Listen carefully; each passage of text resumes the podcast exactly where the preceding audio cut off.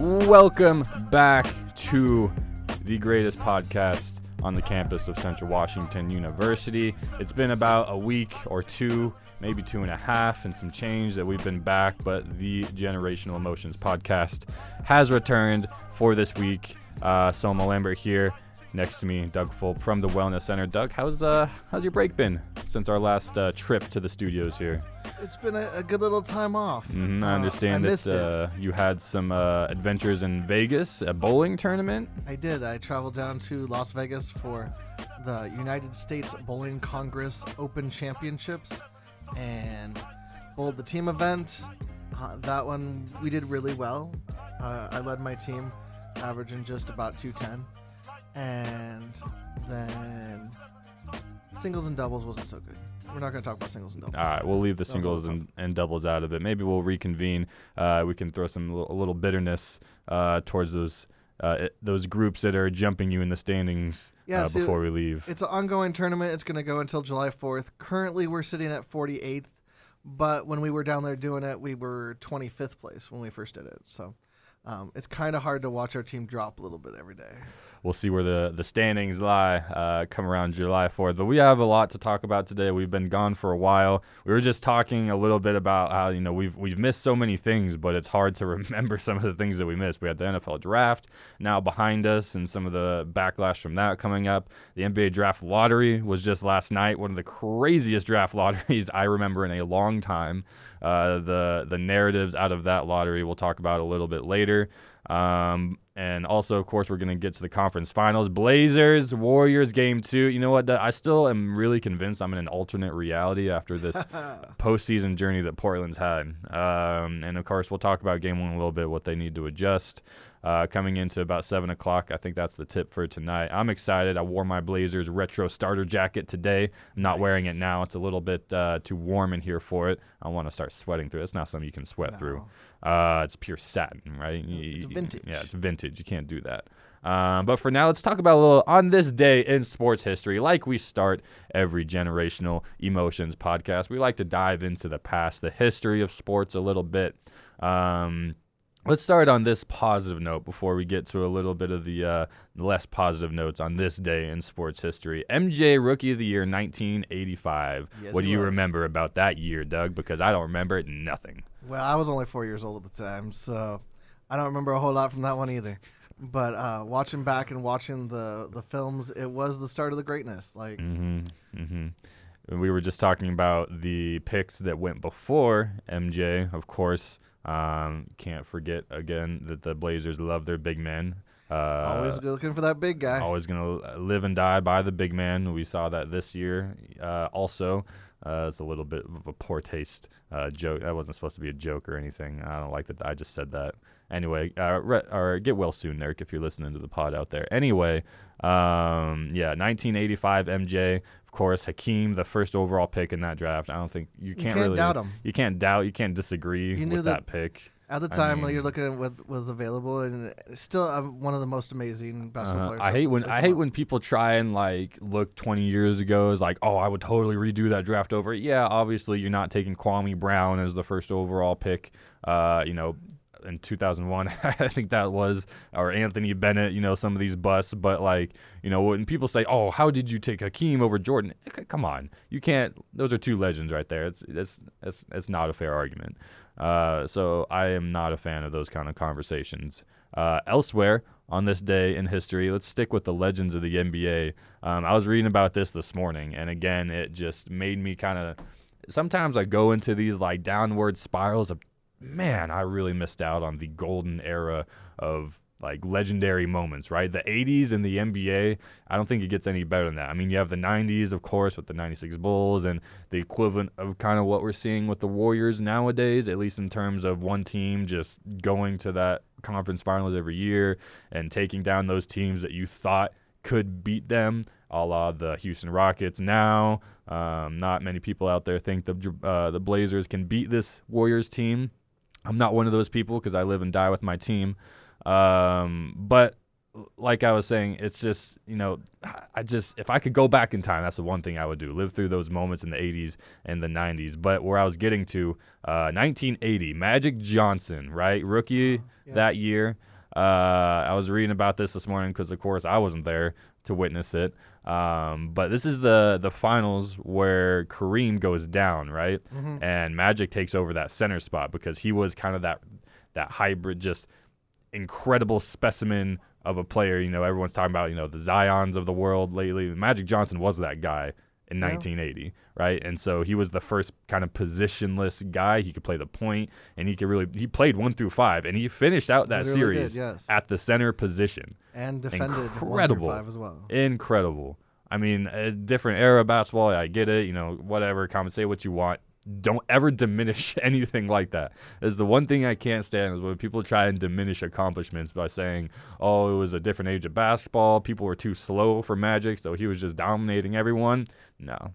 One, again, I wasn't as old enough to be appreciative of the NBA at the time, but definitely watching back at like the Showtime, I think it's a E60.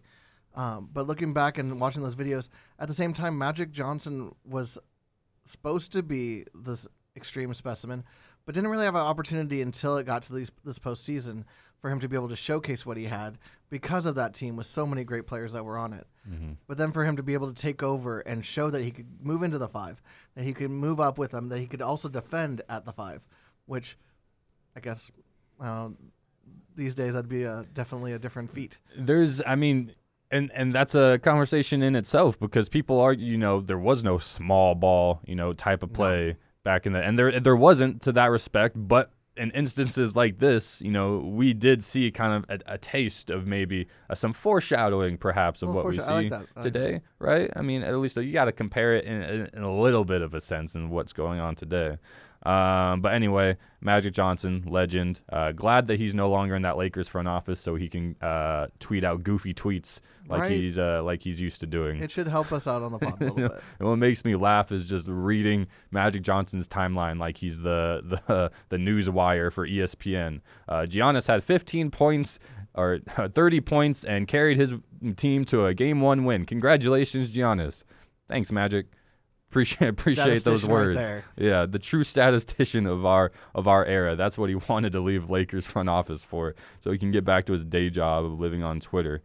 Uh, some birthdays uh, transitioning now in the world of sports. Whose birthday's Uh, today? Well, I'm gonna start with this one. Okay, uh, all-time Hall of Fame Longhorn quarterback. What time or what player am I talking about? All time. All-time, probably. Oh, I can't go all the way back to the days that you know I'm too uh, young to remember, but in my era, at least, probably the greatest Longhorn quarterback that's been in the last 20 years. Tick, tick, tick. Can't can't get it. Is it Vince Young? It is Vince Young. It is Vince. I'm trying to make sure. I'm tr- trying to see in the way that you phrase that the because I, I'm probably horribly wrong. I'm a bad Longhorns fan. My family is, is are Longhorns fans, uh, so they could give you more about the history of Longhorn quarterback. But from what I remember, Vince Young has been just about the only good Modern Longhorn day. quarterback Modern in the day, modern day. yeah. Um, and then he transitioned to the NFL, uh, and it kind of just fizzled out. Yeah, it didn't work out. so Uh, one of those college quarterbacks that just came to the league, couldn't figure it quite out. But today is his birthday. Happy birthday, Vince. Happy birthday, Vince Young. Also, a birthday today. More importantly, one of my favorite NBA players of all time. I'm going to tweet at him after we post this podcast, and I hope that he hears us congratulating him on his birthday and a fantastic NBA career. Channing Frye. Round of applause for Channing Frye. I love me some Channing Frye. One of those just wily vets that doesn't care what you think. Oh, you're garbage. Oh, you're trash. Because people like to get on the internet and like talk about these people like they could beat them. Right. And one on one, like Kyle Lowry's a good example. Kyle Mhm. Lowry hasn't been performing too well in these playoffs. Sometimes he makes plays that are just like, what are you doing, Kyle Lowry? Last night he had an outstanding game, and of course all the the Twitter guys were all silent. But that bugs me when people try and go on the internet and Channing Frye was getting a lot of that treatment because I'm I'm I'm one of those guys that likes to just see those conversations going on, you know, to equip uh, my arsenal for you know coming on the pod like this. Um, but you know, I, I can't stand it. Because, and he, Channing Frye is awesome because he would tweet back at those kind of people. As I'll see you at the LA Fitness this summer. I'm not scared of you. Like if I was an athlete w- with that kind of platform, I would do the exact same thing. Well, I remember a few years back. Uh, do you remember Brian Scalabrine? Oh, of course, of course. He, did he self name himself the White Mamba? yeah, I think right? so. Yeah. Um, so Brian Scalabrine was one of those ones where he came off the bench playing for the Celtics, and and it, he got a lot of flack like that, where people were like, Mhm. "You're just so horrible, like anybody could beat you." And I remember after he retired, he went up and posted up like he challenged people to come, like all across the U.S. Come on over, try to beat him. If you could beat him, I think he put up some money or something. Oh yeah. And he was just schooling everybody, making everyone look silly. And people understand if you make it to the NBA, that you are a professional basketball. It doesn't matter if you're sitting on the bench getting Right. a minute a game. You made it to the NBA. That means you were good enough or better than everyone that was at that college level. And most of these kids play at that D1 level, so it's not like they're playing against competition at these schools. Right. So yeah. So for anyone out there thinking they can whoop Kyle Lowry or Scalabrini or Channing Frye or any of these guys one on one, you're wrong, horribly wrong. But at the same time, I would love to go against Brian Scalabrini or any of these guys. Well, that's another thing, something I forgot about when I went down and did the the bowling tournament down in, in Las Vegas. On the lanes right next to us was a Hall of Fame bowler, Chris Barnes. Chris Barnes, shout out Chris Barnes on the Shout pod. Chris Barnes. Um, got a chance to bowl and uh, different experience watching him walk into the the settee room, and there's an opportunity to get involved in some side brackets and things, and pulls out a wad of cash, Oh yeah, big old thick one. and big old thick wad. people that I was talking to, they're like, "Man, I hope I don't get paired up against him." I was like, "I want to get paired against him. you I want to play wanna against the him. I want to win, and I want to say that this twenty dollar bill in my wallet used to belong to him, like at the end, at least you can say I played against Chris Barnes, right? right? Like I may have lost, but I went out there and played against the best. I'm not trying to play against these mediocre guys. And he ended up bowling on the lanes right next to us, and I beat him two out of three games There and go. totals. So There you go. my little claim to fame for this year is There's a professional bowler on Chris this Barnes. podcast, and uh, that deserves recognition. So, congrats, Doug. thanks, Congrats Emma. on your performance uh, down there at the bowling tournament. Um, before we get out of this uh, on this day in sports history, we'll transition to a slightly more serious note. Um, of course, all the we've talked in length a couple times on this pod about some of the uh, sexual assault cases across Division One universities, uh, not just Division One, but all you And know professional. and professional uh, ranks. Uh, on this time last year, Michigan State paid over 300 million uh, to over 300 survivors of the Larry Nassar case. Uh, Larry now a federal criminal, gonna rot in jail for a very, very long time, uh, much deserved. But I think for this for this topic specifically, it took MSU way too long to do something about it. Um, I think that's safe to say. Um, and we're, still nowhere near to where we need to be uh, to end these huge cases. That's over 300 people. That's over 300. That is, I, I, I'm literally at a loss for words in how to describe how awful that is and how long it took to do something about it. When I I'm hopeful as we look forward that schools take notice that there was a ripple effect that happened with the Jerry Sandusky with Penn State. Right. That there was a ripple effect with Larry Nassar. Like it, hopefully, schools are taking notice that you can't just play the ostrich game anymore. You can't put your head in the sand and say, "Oh, I didn't know." Like it's your job to know, and it's your job to protect these people, Yeah. to protect these students, to protect the young people that are around your programs. It is the responsibility of the institution to do that and do better. And I'm hoping that the future is a lot brighter. and whether or not these head coaches and administrators quote knew uh, that's you know that's no i don't think that's any of the public's concern necessarily it, like you said it's your job to know Yep. you know trying to you know clean your slate like you didn't have any role of it there were over 300 women that were assaulted you know in in this case and you care about your image i think that's one of my biggest issues with each of these individual cases is the head coaches and administrators just claiming innocence every time I don't think we've seen one case where you know a coach or an AD came out and said, "I am extremely sorry. This is you know on me. I need to have you know repercussions just as much as you know the people that were directly involved." I think that's one of the big issues. I don't think is really being paying attention to, and hopefully, like you said, you know, we're we're headed in the right direction. Um, moving on now uh, to lighter subjects. Uh, the conference finals, uh, both game ones uh, are done and over with. The Bucks up game one, Uh, on the Raptors, it was a pretty good game last night that I was watching. It went down kind of the wire. Kawhi lost his gas in that fourth quarter, so a lot of people started to talk about, you know, the whole fatigue issue coming to the playoffs. We're going to talk a little bit about NBA season reform a little bit later. Uh, during the NBA draft lottery, they had an interview with Adam Silver on there talking about, you know, changes that he had in mind, shortening the NBA season, uh, he had ideas about playing tournaments and stuff. We'll talk about that a little bit later. But this whole fatigue thing, I think, is a serious issue. Kawhi didn't play a lot of regular season games because they were trying to save him for Mhm. these moments. And now, like, I mean, they had a seven game series, a tough one that took a buzzer beating prayer of a roll. Oh my god! I don't even know if you count that as a roll. It's, I did, I think it was let's talk about that for a second. Spin. if is what are we coining that shot?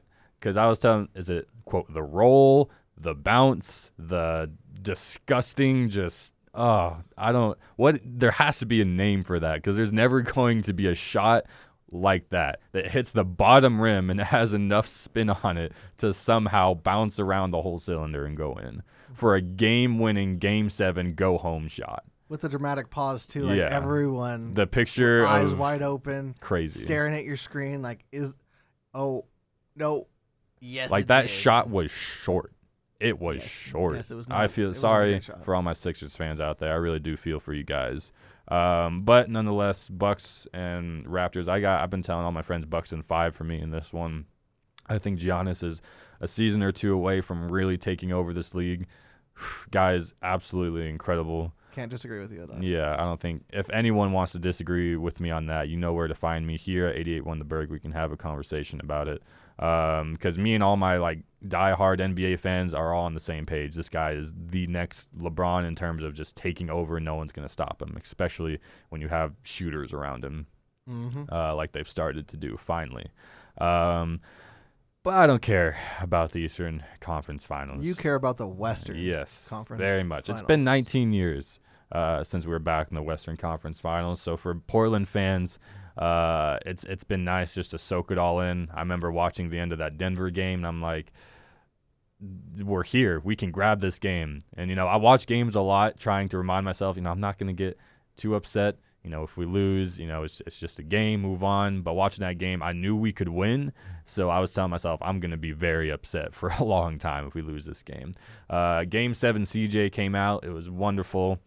We've been on such a huge roller coaster of emotions. Uh, the 37 footer over Paul George, uh, the four overtime game. Uh, Four overtime game on your birthday. on my birthday night. Um, I am of age, so I was having some beverages um, that night. Um, I've been telling my friends that you know I, I remember specifically the Rodney Hood shot in the fourth overtime, Yeah. but I don't remember a lot uh, before that. It was my birthday, so I reserved that right.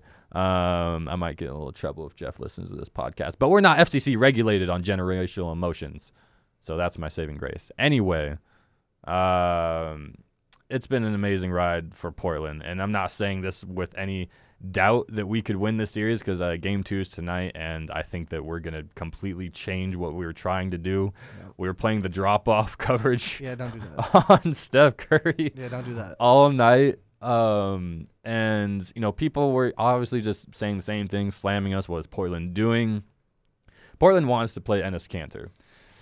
That's their mistake in the first place. Enes Kanter can't play the pick and roll. Nope. Uh, so this is what I think is going to happen tonight. We're going to go to the exact same thing we're doing game one. Kanter's going to sag back because Kanter stepping up like that is just going to open up the rest of that offense because Steph's going to drive. There's going to be movement, corner shooters, and Draymond in that pick and roll Yeah. defense or offense is just incredible.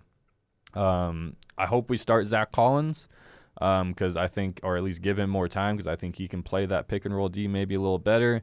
Um, maybe Aminu at the five. There's some options there.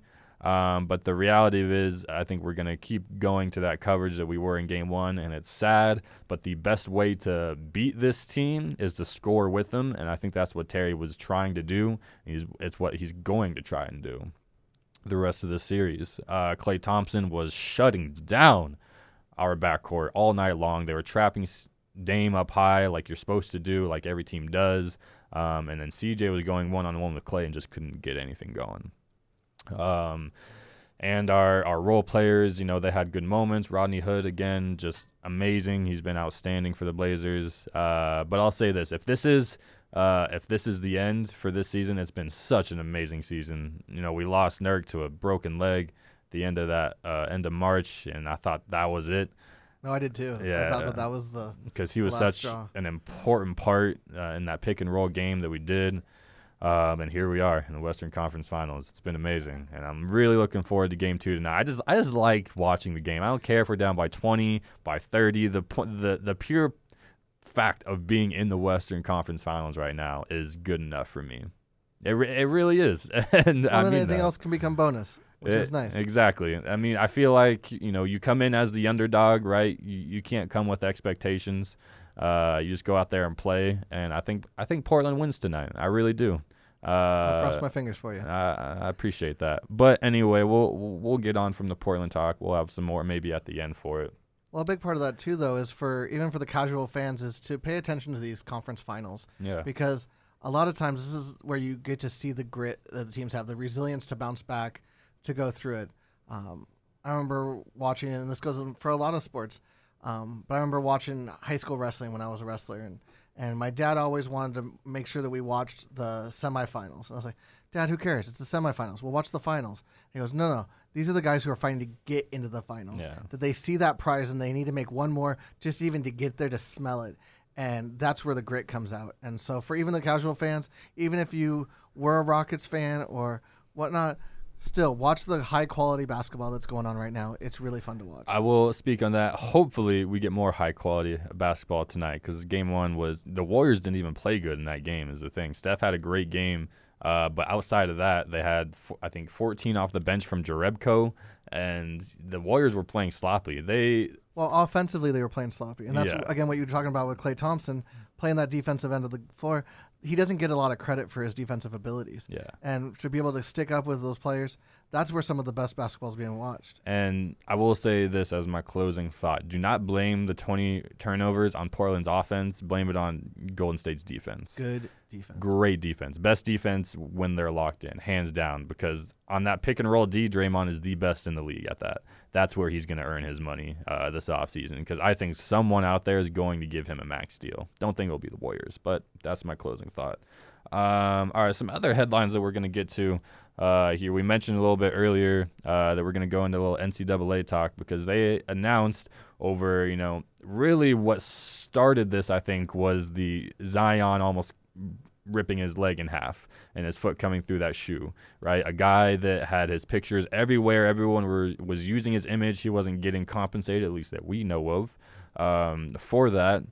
And so the NCAA made a statement saying uh, that we're looking into uh, what we can do to quote compensate these athletes for their image and their likeness. Uh, 2014 was the last year that we saw the NCAA football game franchise, uh, a franchise that I beloved dearly. Um, I would take the Longhorns to the chip every year. Uh, me and my friends have some inside. We loved those games. So if something like that is on the horizon of coming back, we're really happy about that. But also on that, the NCAA has confirmed their stance that they will never pay uh, collegiate players, and I think that's the right stance. But compensation and paying the players directly are two s- totally separate things to me, and I think that's what they're finally starting to get. Question mark? Hopefully. Question mark. I mean, everyone's reaction when you know they, they said this because they are just so great at ruining their image. I don't know if you saw that video that they posted of a day in the life of a student athlete. I did not see that one. Uh, well, maybe we'll take a look after we hop off here. But pretty much, it's a it's a video of a happy, jubilant guy that has a lot of time on his hands to hang out with friends, um, to go to parties, blah blah blah, and is not indicative of what an actual student athlete goes through. Not a student Um, athlete that I've ever known. yeah, I uh, I have the opportunity to meet plenty of student athletes here at Central. One of whom I've become pretty close friends with, Will Ortner, who you're probably familiar with. Uh, I don't see Will ever, and no one else does because he doesn't have time. Right. And I remember I was talking with him specifically about it. And he got every athlete that I've talked to about this specifically have, have been furious, just completely, and they're absolutely right to be furious. The NCAA, for some reason, just treat their athletes like crap. and continuously do it. Well, that's what the interesting thing I think when we talk about compensating players, uh, going back to Ed O'Bannon with the from UCLA was the first one to start saying like, "Hey, you're making all of this money off of me, my skills, my likeness, Mm-hmm. what I'm able to bring to you." And that was even back in I think that was in the late 80s, early 90s. And nowadays it's even more. And to think about when people talk about the contracts of coaches or they talk about professional contracts. We talked about this last time we were on the air that I'm happy with the idea that in professional sports the contracts are going to the athletes and the coaches that are affecting the image that are infecting the the dynasties. But in college sports they have never had so much money going Yeah. through them. And maybe for anybody who doesn't know, a lot of times what happens in athletic programs is the the bigger sports or the more famous sports, especially D1 institutions, uh, the football and the basketball, they pay for everything else. They pay for the equipment for the track team and Oh, yeah. the field team, and and so that helps the program as a whole.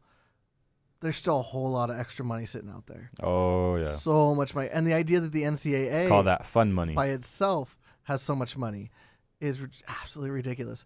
Um, I don't know what the correct thing because I agree with you. I don't think that that players should be paid outright, but I gotta think that there's some way of spreading around that wealth, at least to institutions Yeah, or something else, not just the NCAA as their own and not just have shield. that pool of what we probably assume to be millions of dollars sitting there because you know with people don't especially in college football let's think about this their creation of the college football playoff right has Mm-hmm. only given them that much more money because they have you know four game or excuse me two games to play before that national those- championship. Those bowl games already existed. They just repurposed them. but they So- yeah they they but the re-imaged addition them. of a championship game yeah. what, about 10 years ago created one more game but then that's that much more ad revenue that much more in seats. Exactly. And i used to work at a school that was a fcs school football championship series.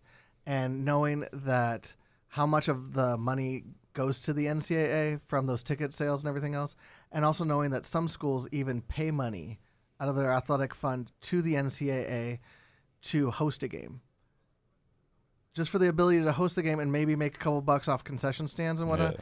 and not have to put out the money for travel and everything else. But they will actually pay money, give hundred percent of the ticket sales, and then some to the NCAA. Is absolutely ridiculous. So do you think maybe that more money should be going to compensating these high profile players or more money should be going into improving these institutions? Because on that respect, I mean these players, you know, like Zion, they're gonna be making millions in very little time. But the institutions are, you know, still kind of sit, you know, in that same spot. So do you think this money should go more to the athletes that they're using or more I would say go to the institution yeah. because I, I agree with a you. all football player at University of Miami, their football program funds their ability to play. Yeah. and their stadium and their staff and the basketball team's pretty legit too. And so they ain't hurting and they're helping to pay for the other sports.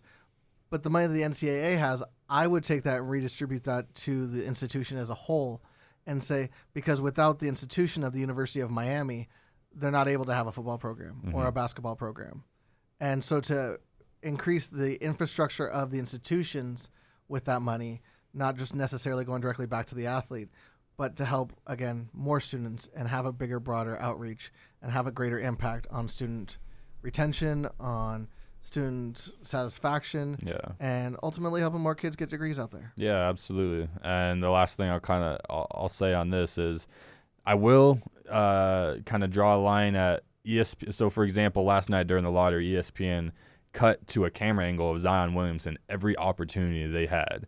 They were Yeah, talking. did. They, were just they they literally they were the way they were treating him. I was not okay with. I just I just don't think, and especially you know they brought uh, R.J. Barrett, who's going to be an All Star in this league, in my opinion, on uh, with an interview on him. But they're angling the interview straight at Zion. So Zion, how does it feel, or R.J. How does it feel to be a teammate of a once in a lifetime generational talent? Okay, well I'm pretty good too, but you know he's my, Right. you know what I mean, like. So in that instance, like you, ESPN and these outlets like that have cannot use these players' images to that degree. I think. I think it's just ridiculous. I think that's where the NCAA needs to look out specifically is these media outlets using these players as if they're making millions already. No, I'd agree with that. Yeah. Especially, I mean, look back at LeBron James and was on the cover of Sports Illustrated as a high school player. Yeah. That's putting a whole lot of pressure on him. Um, Like if these athletes are going on the cover of Slam magazine and stuff like that in addition. Well, and it's before again, but like you said, it's before they're making millions. It's before they're in the public spotlight in the idea of making those contracts and in a professional world. So let's go ahead and let them, just like when we were talking about whether Zion would come back and play in the tournament or not. Right. And I was right. Um, just throw that out there Just for the record. because it was his own bucket list. It was him going out there doing it and him being a student athlete. Yeah. He only had that for one year. hmm That was only going to be. He has a very limited window there to be a student athlete. Let him be a student athlete till he gets drafted. When he puts on that hat, when he puts on that jersey, when he hugs the commissioner, that's the point where he now That's is he in the public spotlight, Transition and himself. he has quote unquote earned all the attention and all the criticisms and everything else. Well, we hope that ch- positive changes are made, but on the topic of Zion Williamson, the draft lottery was yesterday. Um, Crazy. It was a crazy, exciting draft lottery uh, in which we saw. So, for those that don't know, it used to be that the number one pick, um, or the, the team with the worst record, had a 25% chance of landing that number one pick. They have since altered those odds so that the team with the worst record has only a 14.5% pick, I think, somewhere in that neighborhood. Um, so that's made it so you know these other teams that you know were right there towards the bottom, but not just a few games off, have a chance of grabbing that number one seed, which I'm in favor of. So it makes teams that you know are thinking about tanking for Zion or whoever uh, thinking twice before doing that.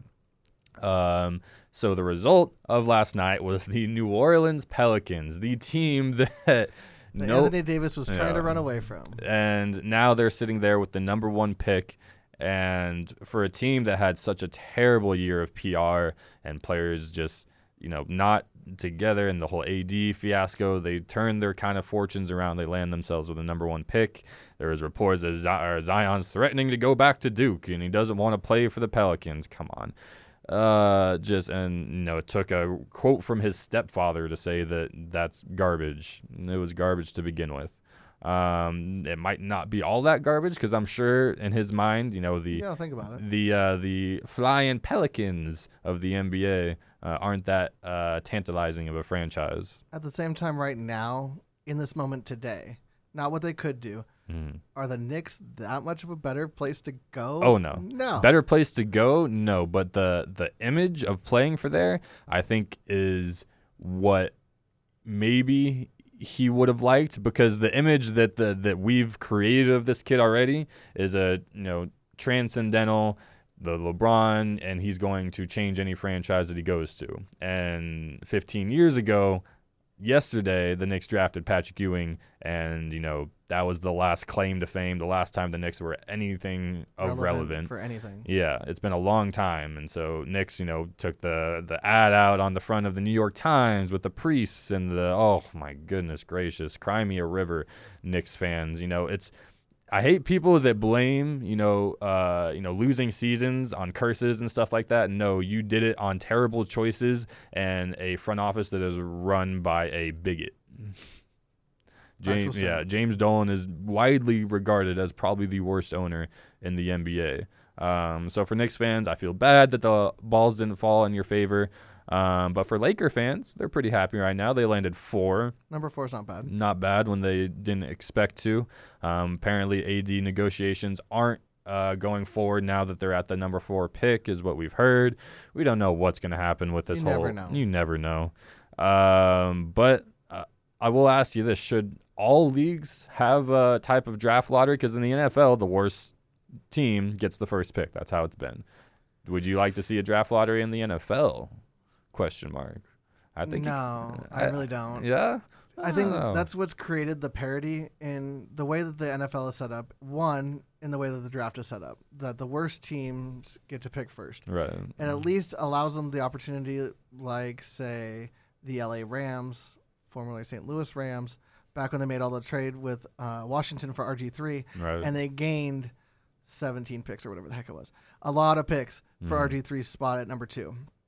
And they turned that into Aaron Donaldson and all, all these key players. I can't remember all of them right now on the Oh, top of my yeah. head, but I've seen that list many, many times Mm. of all the players they were able to, to cultivate with that trade.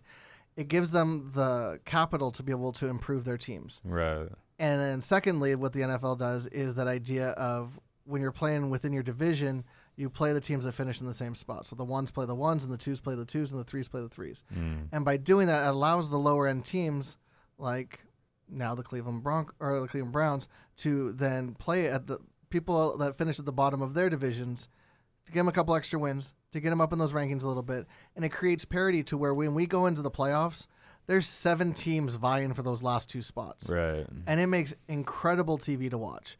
And every single game matters. And maybe that's what they're looking at within the NBA and, and shortening the regular season is to make those games matter a little bit more.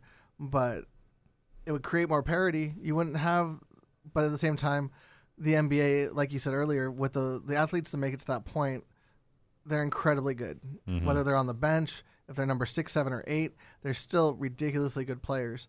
And to do that is it's just a smaller pot of players to pick from. And so that's why they've moved to the lottery system because you can tank for the one. But this year there was no consensus ish one in regards to football. Like people like Nick Bosa and some people like Kyler Murray and some people the New York Giants, uh, like other quarterbacks. Um, but like everyone has a different opinion. There's a lot of different ways you can go with that. Where in basketball, it's Zion. It's Yeah. one. And I agree with you. I think RJ Barrett's going to be ridiculously good. I Mhm. think the team that gets him is probably in better shape because they're not going to be as focalized on. I honestly, I some people agree that RJ Barrett's game even translates more to the league than Zion does because in in some ways people aren't really sure what Zion's going to be capable of on a night in night out basis. Shooting isn't his strong thing, but the he's like a Draymond times 10,000 as far as switchability, athleticism and everything. So that is specifically what in this modern day NBA front offices look for is that defensive switchability, Mhm. I think. No, But- the athleticism, but then at the same time, you got to be a shooter. yeah. hmm You got to be a shooter. As long there. as the shot isn't broken, Ben Simmons, um, then you know front offices won't really bat an eye too much about it if you have enough of these traits to just make you blow up, which is I think kind of where Zion sits right now. So I think that's where they're not able to do that kind of Yeah. same model the NFL does. But the NFL has a good model. It's working. It creates parity. It does. I I Uh, wouldn't. I would be interested, right, to to see what that could do. But I do agree that you know too much change. Let's leave the NFL because what the NFL What has works, been doing works. has been working, and vice versa. So um, you did bring up the whole NBA season uh, reform thing. We'll talk about that a little bit as we uh, kind of round out the show. But so Adam Silver did come on uh, for an interview during the lottery, talking about you know shortening possibly the NBA season, which a lot of players have been speaking out about recently. It's 82 games, and Players like it. Play Owners don't. yeah, exactly. Uh, 82 games, you know, can be a lot. Uh, it is a lot, um, especially for you know these th- you know teams going for the three P, the two. You know, they get bored in the regular season, and it kind of, in a way, it, it results in viewership kind of being lackluster too, because Right. you're watching these teams not give 100. percent Oh, the Warriors lost to the Suns tonight. Or when they you rest know the players. yeah. When the San Antonio teams are sitting and you buy tickets to go see the LeBron Warriors. comes to town, yeah. and oh, KD's out, Steph's out, the resting all. Are you are you kidding me? I paid 80, 90 bucks for this ticket, Right. right? And so like that could that's a serious issue in a lot of ways.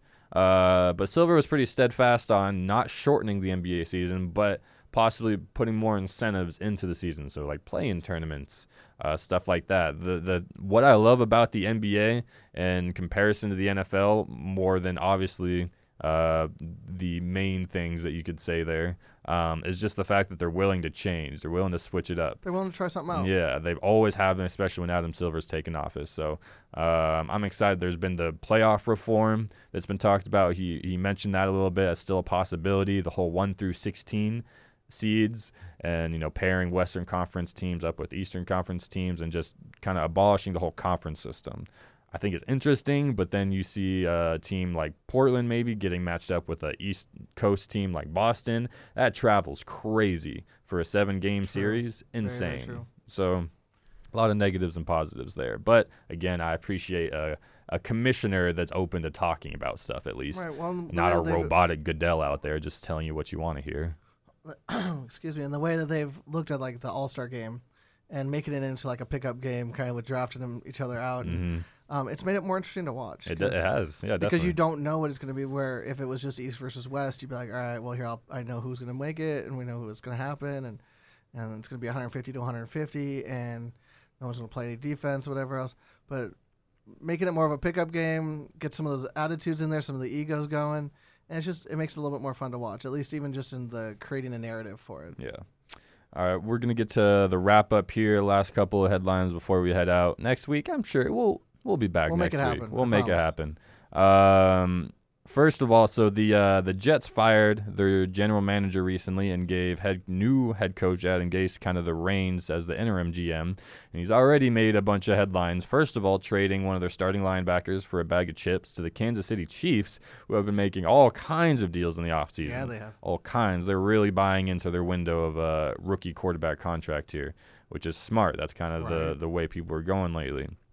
Uh, but back to the Jets. So Gase also, uh, and whether or not this is what you read on media and stuff like that, but it holds validity still, saying that he didn't want to spend any money in free agency, specifically on a running back. Uh, the Jets gave Le'Veon Bell 14 mil a year. Uh, he would have got that amount as a Steeler still.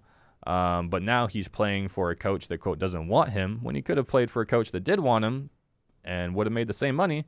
In a system that would have worked. In a system that would have worked. He knew that people liked him and hmm and has shown success in already. So a lot of people are kind of tarnishing Le'Veon Bell for all of those things because when he got that contract finally, people were like, "That's it? That's what you were holding out for? Really?" I mean, come on, dude. You said you were going to be the you know the the Jimmy Graham kind of model of I should be paid as a receiver and not you know as a as a running back, and I want you know receiver money because that's what I do. And you kind of just got high end running back money. Yep. Um, you got longevity, you got the four year deal, congratulations, but now you're playing for a team and a franchise that has historically underperformed and made headlines for all the wrong reasons. So, congratulations, Le'Veon. And get to go against the defending champion. Yeah. that too. Uh, I mean, I'm not a big Sam Darnold fan. I'm never a big USC quarterback fan in general. Truth. Um, they haven't really worked out in history. Carson Palmer is probably one of the bright notes, Best. and and that's not good. Love 'em all. that's not good. Uh, got Matt Barkley, Matt Leinart in there. List goes on. We got a big USC fan uh, at the Berg. His name is Peyton Barons, and uh, I like to get at him a little bit for his, their history of terrible quarterbacks because I think he's a Sam Darnold fan. I haven't Hmm. really addressed that to him. I'm gonna ask him uh, when we go out of this because to me the Jets are going to be the Jets. They always are. Yeah, they always are. Uh, last thing I will say before we get out here, I woke up this morning with some just disheartening heartening news. Uh, and I looked at who I was getting that news from, and it was TMZ, and I held it with a grain of salt because you can't take anything from TMZ. But uh, Ric Flair was rish- rushed to the hospital this morning for kind of a routine procedure, I guess. But social media blew up, and it was like the first time it happened when everyone thought we were losing Ric Flair and we all got very very sad and then we learned that he was going to make it and then we got happy again but anytime i see the news like this because Ric Flair is probably i mean i'm young but for a guy like you i mean that went Four horsemen. yeah through that The era original. yeah uh, no no one wants to see anything related to Ric Flair passing away so he's doing good i guess is what the news is so that's Sounds like good it was a routine surgery. yeah, I guess he's going to Vegas, so he knows he's really old and brittle um, and can't go up like the old Ric Flair in Vegas, probably. So taking precautions. Um, so, Rick, if you're listening to the pod out there, we love you, baby. Keep doing you, styling, profiling.